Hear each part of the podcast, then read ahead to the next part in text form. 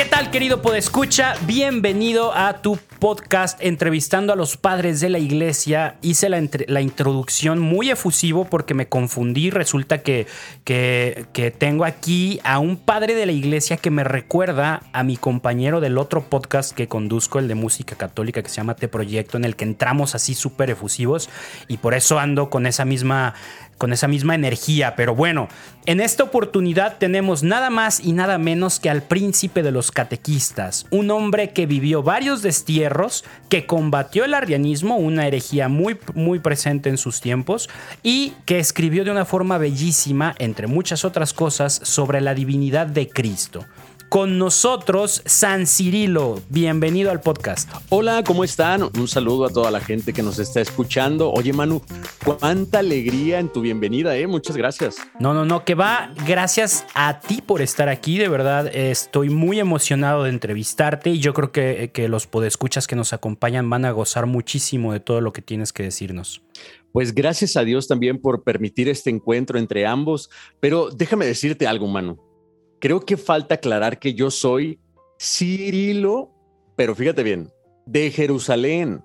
Claro, claro, claro, perdón, debí decirlo desde el inicio. Lo que pasa, querido puede escuchar, es que en el cielo existen, por lo menos que nosotros sepamos y que conozcamos como padres de la iglesia, dos Cirilos. Eh, digo, seguro existen más, pero dos Cirilos padres de la iglesia. San Cirilo de Jerusalén y San Cirilo de Alejandría.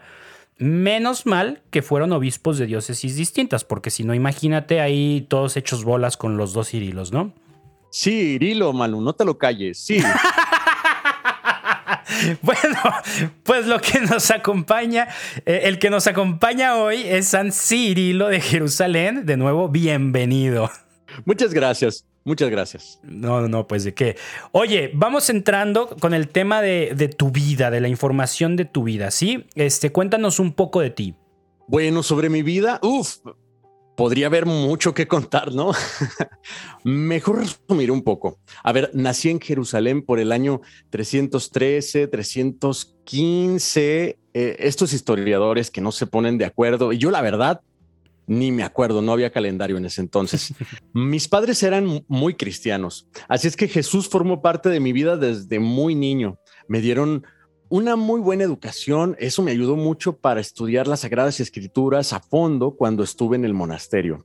Luego, como a los 30 años, me ordenaron presbítero y tres años después, obispo de, la, de, de mi querida Jerusalén, Manu. Oye, ¿y qué tal la vida de obispo en ese tiempo? Era muy, eran muchas presiones, muchas ventajas. ¿Cómo era ser obispo en esa época? Pues mira, los primeros años de mucha paz, tranquilidad, sereno todo, pero como Dios nunca nos ha dejado quietos después de 10 años de tranquilidad, vino la primera tribulación por, porque me desterraron, pues. A ver, ¿cómo, ¿cómo que la primera tribulación? Pues ¿cuántas tuviste? Oh, bueno, este, híjole, ¿cómo cuántos dedos tienes tú? Qué bueno que soy yo el de la entrevista y no nuestro amigo el del estudio. Oh, bueno, mi primer destierro lo tuve, tuve tres en total, pues, o sea. Wow, entonces tres, Dios, o sea, vaya que Dios sabía cómo hacerte entrar en movimiento y que no te estuvieras quieto. Nunca falla, pero antes de contarte un poco acerca de eso, es necesario hablar sobre lo que estaba pasando en esa época. Es decir, supongo que es normal, puesto que el cristianismo estaba recién empezando a expandirse, ya sabes, surgían muchas dudas al respecto. Sí, me imagino, digo, todavía al día de hoy siguen surgiendo muchísimas dudas. El enemigo no se da ni un descanso para confundir a la gente, o sea, me imagino que si ahorita, después de dos mil años, sigue pasando, al inicio debió de haber sido todos los días. Sí, no manches, es algo terrible. Me encanta esta nueva palabra que acabo de aprender, no manches. Antes no, no se utilizaba. El problema con las dudas no son las dudas en sí, ¿eh? sino lo que hacemos con ellas. Ciertamente estas dudas permitieron poner por escrito y formular la mejor manera de los dogmas y verdades de la Iglesia Católica, pero también hizo que algunas personas se alejaran de la Iglesia y creyeran cosas alejadas de la verdad. De ahí parten las herejías, de ahí partió el arrianismo. ¿Habías escuchado eso? El famoso arrianismo, claro, ya varios padres de la iglesia nos han comentado de, de esa gran herejía que tuvieron que combatir Eh, y bueno, me gustaría escuchar con tus palabras en qué consisten las dudas de los arrianos. Sí, eh, mira, es muy importante aclarar que el, arrianismo pues no tiene nada que ver con Ariana Grande. Hay que quitar de responsabilidad todo, todo eso. Te admiramos, sí, que, me imagino que ahora que te veniste para esta tierra ahorita en estos tiempos, de seguro viste ahí por todos lados que Ariana Grande, Ariana Grande, y te asustaste de cómo que Ariana Grande regresó, ¿no?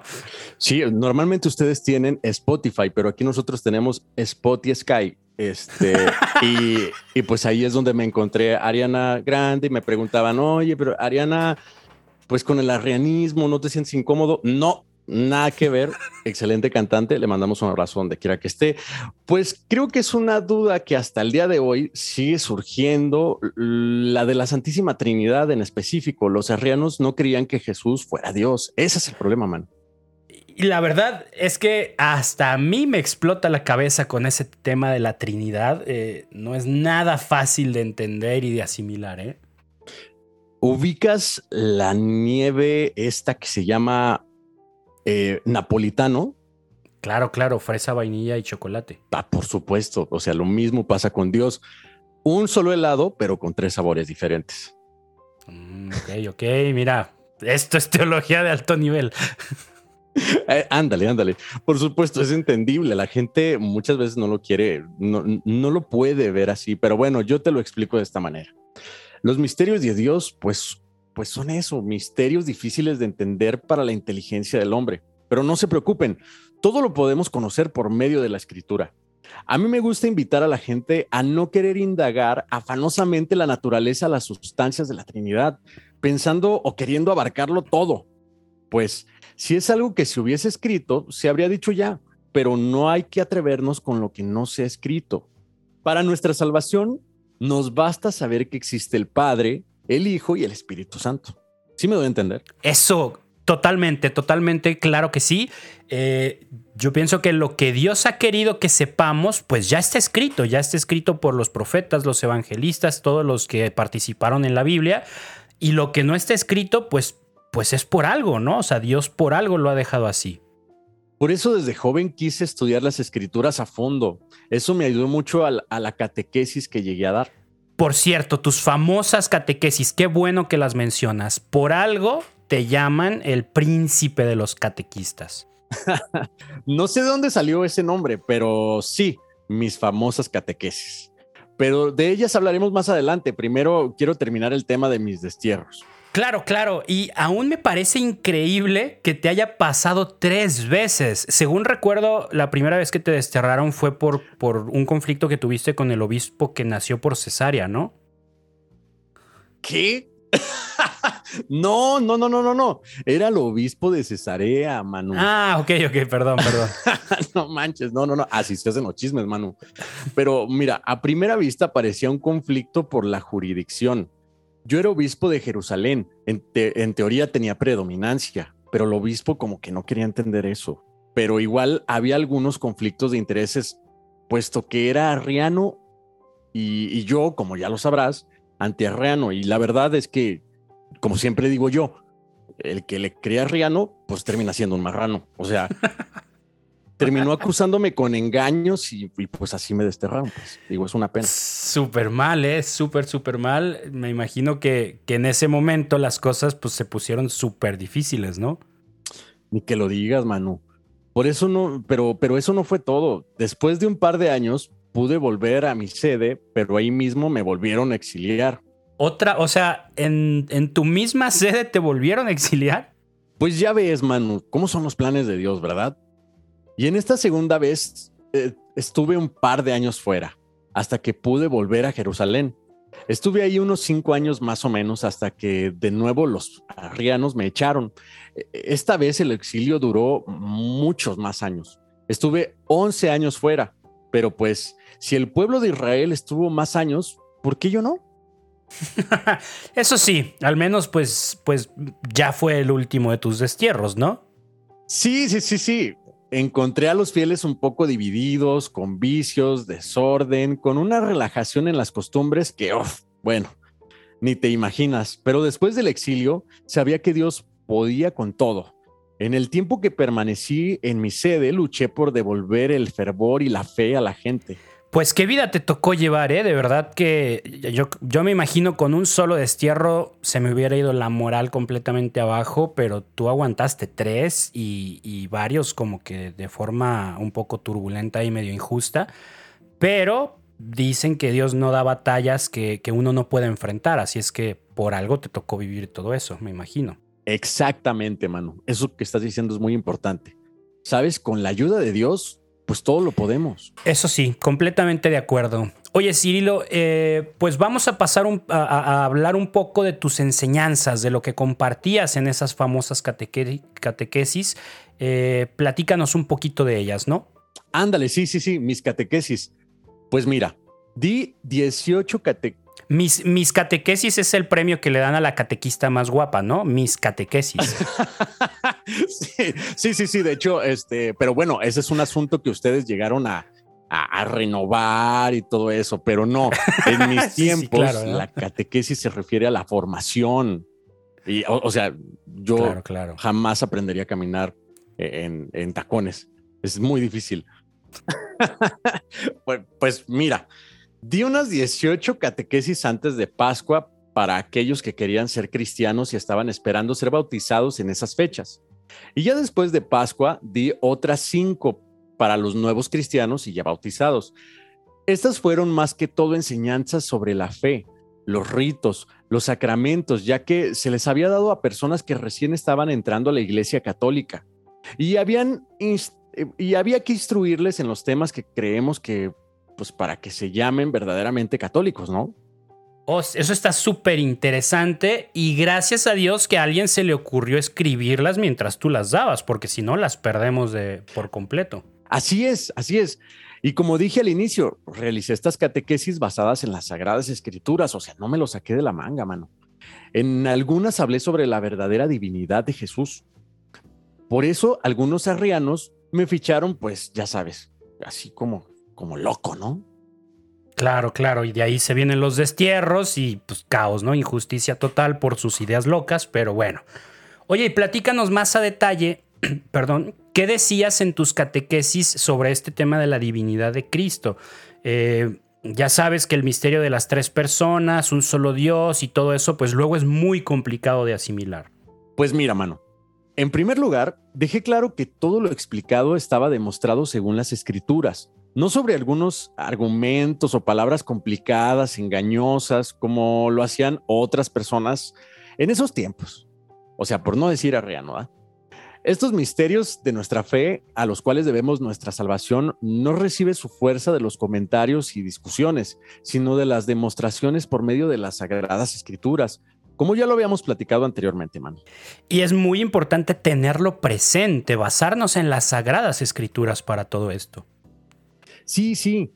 Y luego ya empecé a hablar tanto de la verdadera divinidad de Cristo como del Espíritu Santo. Acerca de Cristo, expuse que es semejante en todo al Padre, o sea, igualitos, que no, que no comenzó a existir en el tiempo, sino que fue engendrado desde la eternidad, antes de todos los siglos y antes de todo lo que se pueda pensar. Y que reina justamente con el Padre y gobierna todo con él. O sea, que son uno, mano. Oye, ¿y qué decías si alguien te cuestionaba eh, diciéndote que eso no está en la Biblia? Porque a lo mejor textualmente no lo encontramos, pero la enseñanza tal cual sí se encuentra ahí en las escrituras. Pues lo primero es que le preguntaba si sabía orar. Si la persona me decía que sí, pues yo le decía, pues órale con tus dudas a otro lado. no es cierto, no es cierto. no, yo sé, San Cirilo, yo sé que tú siempre dabas respuestas a quien te buscara. No, siempre he sido así como que muy chistoso, pero bueno, no. ¿Quieres saber si Cristo está con el Padre desde antes de hacerse hombre, no aceptándolo solo por la fe, sino con pruebas desde el Antiguo Testamento? Vayamos al Génesis, donde dice Dios, hagamos al ser humano. No dice a mi imagen, sino a nuestra imagen. Es, es algo muy importante, Manu, pon atención. No restringió la dignidad divina solo al Padre, sino que también se refirió conjunto al Hijo declarando así que el hombre no es simplemente obra de Dios, sino también nuestro Señor Jesucristo estaba ahí presente, que también es verdadero Dios. Fíjate que eso está súper esclarecedor. Es una, una, palabrita que podría cambiar todo el significado, ¿no? Pero a nuestra imagen eh, deja muy claro que está hablando en plural. Exacto. Y tienes así una primera demostración. Ahora veremos otras más evidentes en el libro de los Salmos. ¿Listo? Dijo el Señor a mi Señor, siéntate a mi derecha. ¿Eh? ¿Te suena? Sentado a la derecha del Padre. Bueno, espérame. El Señor dice estas cosas al Señor, no al siervo, pero se trata del Señor de todas las cosas, de su propio Hijo al que todo se le sometió. Señor de todo es el Hijo unigénito, Hijo del Padre sumiso a Él. ¿Sí me doy a entender? Ahí vamos, ¿verdad? Mira. Y que no ha usurpado su soberanía, sino que le ha recibido espontáneamente y de modo natural. Eso es lo que quiero decir wow, está de locos todo esto que me estás diciendo, porque lo, explicas de una manera muy sencilla y, me facilitas, yo creo que no solo a mí, sino a quien está escuchando el podcast, entender, por lo menos de una forma un poco más clara, todo este misterio de, que de que Jesús no es creado por Dios, sino engendrado y que tienen una misma naturaleza y que son un mismo Dios, ¿no? Digo, nunca es fácil de entenderlo, pero esta forma en la que lo explicas ayuda bastante. Eso, eso es nada más y nada menos que por obra del Espíritu Santo, y de Él es de quien vamos a hablar ahora, de su verdadera divinidad. Él, juntamente con el Padre y el Hijo, posee el honor y la gloria de la divinidad, pues solo hay un Dios Padre de Cristo y un solo Señor Jesucristo, Hijo único de Dios y un solo Espíritu Santo que todo, los, todo lo santifica y lo deifica. ¿Sí me doy a entender? ¿Había escuchado esa palabra? Deifica. Deifica. Y que habló con la ley y los profetas en la antigua y en la nueva alianza.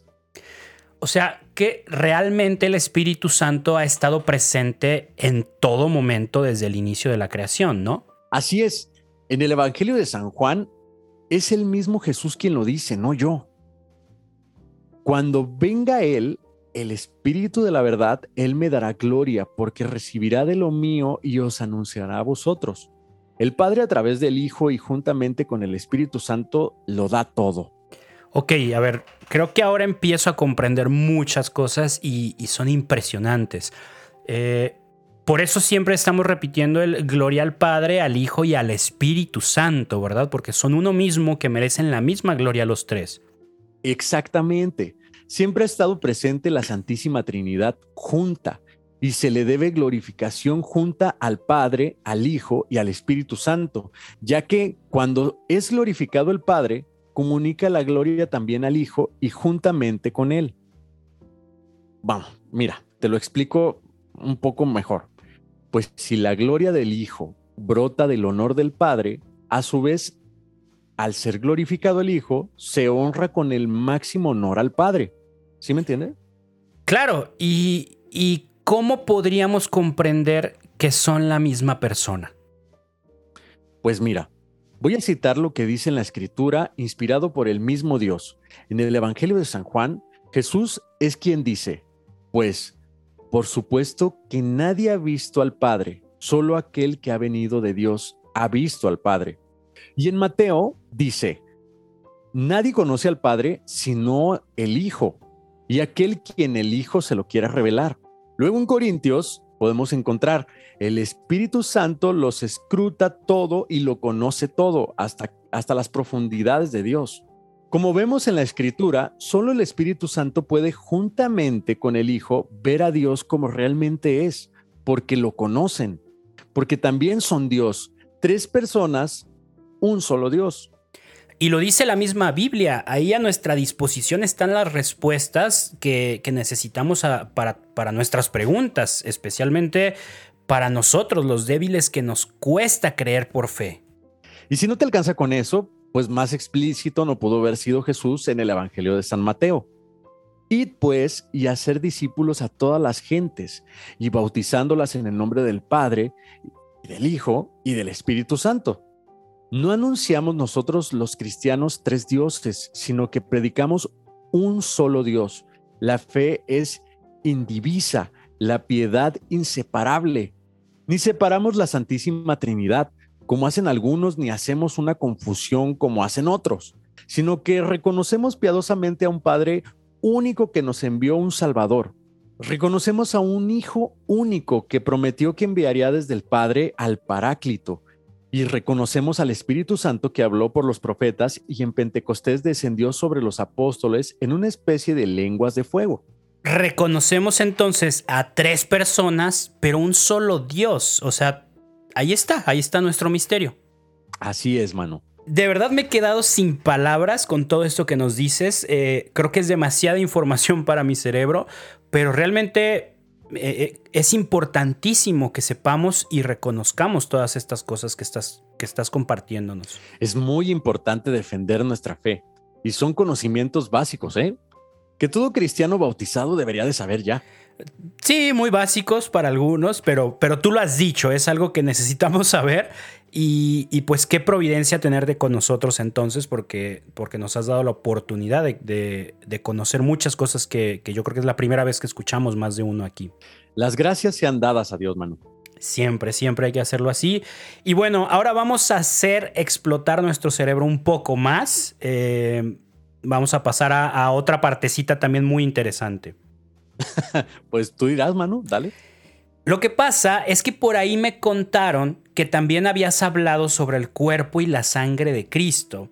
Y pues como ya vimos que de las dudas pueden surgir grandes problemas, me gustaría que nos hables un poco de cómo recibir la Sagrada Eucaristía. Ándale, Manu. Este es un tema muy interesante y hay que poner mucha atención. Mira, te lo voy a explicar. Debemos tener en claro que no se debe considerar el pan y el vino como elementos sin mayor significación. Y para eso es, es muy importante la fe, ¿no? La fe. Según la afirmación del mismo Señor, el pan y el vino son el cuerpo y la sangre de Cristo. Aunque ya te lo sugieren los sentidos, la fe te otorga la certidumbre y la firmeza, la seguridad, mano. No midas las cosas por el placer, sino estate seguro por la fe, más allá de la duda, de que has sido agraciado con el don del cuerpo y la sangre de Cristo. Tener la fe certísima en que lo que se ve como pan no es pan, aunque tenga ese sabor, sino el cuerpo de Cristo. Y lo que se ve como vino no es vino, aunque a eso sepa, sino que la sangre de Cristo. Y físicamente, ¿cómo, cómo recibirlo? Tener la fe certísima en que lo que se ve como pan no es pan, aunque tenga ese sabor, sino es el cuerpo de Cristo. Y lo que se ve como vino, pues no es vino, aunque a eso sepa, sino que es la sangre de Cristo. ¿Y físicamente cómo recibirlo? Pues ya vimos qué importante es, sobre todas las cosas, la disposición del corazón, mano, la fe para recibir a nuestro Señor Jesucristo. Y en lo que se refiere al cuerpo, en la catequesis les expuse a los nuevos cristianos que no debían acercarse con las palmas de las manos extendidas ni con los dedos separados, sino que poniendo la mano izquierda bajo la derecha a modo de trono que ha de recibir al rey. Recibe en la concavidad de la mano el cuerpo de Cristo diciendo amén. Pues es que en ese tiempo lo recibíamos en la mano, ahora es de frente en la boca, ¿no? Algo así. Eh, hoy en día puede ser de ambas maneras, dependiendo de, las indicaciones de cada obispo. Pero creo que es importante entender que, bueno, tú nos has dejado el testimonio escrito de que recibir la Eucaristía en la mano no, no tiene ningún problema siempre y cuando lo hagas con la reverencia y solemnidad correspondientes. Exactamente. Es importante que para recibirlo en la mano se sepa cómo hacerlo. Ya lo acabo de explicar. Y además, cuidar también que nada se pierda. Considerar realmente que si algo se cae es como si, se quitaran tus propios miembros. Tú dime, si alguien te hubiese dado pepitas de oro, ¿no las recogerías con sumo cuidado, preservando que ninguna se te vaya a perder? Ah, pero no fueran chetos porque hasta te chupa los dedos, ¿no? O sea, o eres de esos que le pone piña a la pizza. No, ciertamente, ciertamente eh, cuidaría esas pepitas de oro eh, como si fueran un cristal súper delicado, guardaría todas las piezas y, las llevaría con el mayor cuidado del mundo. Exactamente. No procurarás con mucho más cuidado y vigilancia que no se te caiga ni siquiera una amiga. Y como dicen por ahí, quien ha encontrado una amiga, ha encontrado un tesoro. Claro, porque si se te cae una amiga de, Pepita de Oro, pues es un tesoro, ¿no? Ándale, exactamente, exactamente. Pero, pero entiendo tu punto, San Cirilo. A final de cuentas, el cuerpo de Cristo es muchísimo más valioso que, cualquier pepita de oro, por más grande que sea. Y, claro, ¿no? Si, si lo vamos a recibir en la mano, debe de ser con muchísimo cuidado, con muchísima solemnidad y, y como si fuera el mayor tesoro que podamos tener a nuestras manos, porque lo es, ¿no? Se me hace muy valiosa toda esta información que nos estás compartiendo. Y no solo eso, Manu. Después de haberlo recibido, permanecer en una oración expectante, dando gracias a Dios por conceder hacernos partícipes de tan grande misterio. Ciertamente, o sea, somos, somos muy afortunados de, poder recibir la Eucaristía y nos lo han compartido otros padres de la iglesia que en sus épocas, en sus tiempos, a veces no era tan fácil tener acceso a la Eucaristía, ¿no? Y al igual que la Santísima Trinidad, pues son misterios difíciles de entender y hay que pedirle a Dios que nos dé la gracia de creer sin ver. Claro, porque todo es gracia, todo es don y Dios nos lo regala con amor. Oye, pues ya para ir eh, relajando un poquito estos temas y que el cerebro del podescucha empiece a, respirar y descansar un poco, eh, son temas súper interesantes, pero solemos terminar la entrevista porque ya se nos está acabando el tiempo, eh, pidiéndoles a los padres de la iglesia que nos compartan alguna anécdota, algo, algo casual, algo relajado que, nos quieras compartir. ¿Qué te gustaría decir, no sé, ya para ir cerrando? Mm, mira, una anécdota, ahí te va. Recuerdo que para la segunda vez que me desterraron, ya sabes, ya ni tenían ni siquiera una, excusa digna. Se fueron a convencer al emperador a que reuniera un concilio para acusarme. El emperador no estaba muy seguro, pues verás, realmente no había de qué culparme. Así que me acusaron de haber vendido unas vestiduras que el emperador me había regalado para administrar el bautismo. Dijeron por ahí que las vestiduras las habían visto en una representación teatral. no manches. ¿Te imaginas un alba usada como un traje en el teatro? Digo, ya no sabían qué sacarse de la manga para, para buscarte pleito, ¿no? Contra apenas tengo para celebrar las misas sin creen que las voy a estar vendiendo. No manches, claro que no. Pero bueno, la cuestión es que esto puso furioso al emperador y emitió el segundo decreto del exilio en contra mío. O sea que se la creyó, no puedo creerlo. Y, bueno, eh, pues te tocó vivir de todo, ¿no? Me imagino, eh, hasta por una venta falsa de vestiduras te andan corriendo de la ciudad. Pues bueno, Cirilo, creo que esta es una excelente forma de terminar la entrevista. Ha sido un gusto de verdad tenerte aquí. Nos la hemos pasado muy bien. Mira, la alarma acaba de sonar para avisarme que ya hay que terminar de grabar. Oh, wow, wow. Somos súper puntuales aquí, los tiempos de Dios son perfectos. Pues yo encantado de transmitir todo lo que Dios me ha regalado. El gusto ha sido mío. Seguiré de cerca el programa, ¿eh? Siempre es bueno conocer más personas.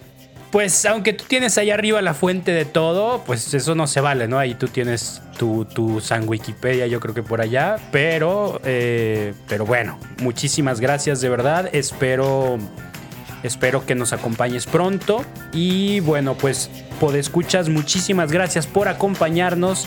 Esto fue entrevistando a los padres de la iglesia con San Cirilo de Jerusalén. Nos pueden escuchar en cualquier plataforma de podcast. Síganos, coméntenos, déjenos reseñas y pues nos escuchamos en el próximo episodio. Muchas gracias, que Dios los bendiga.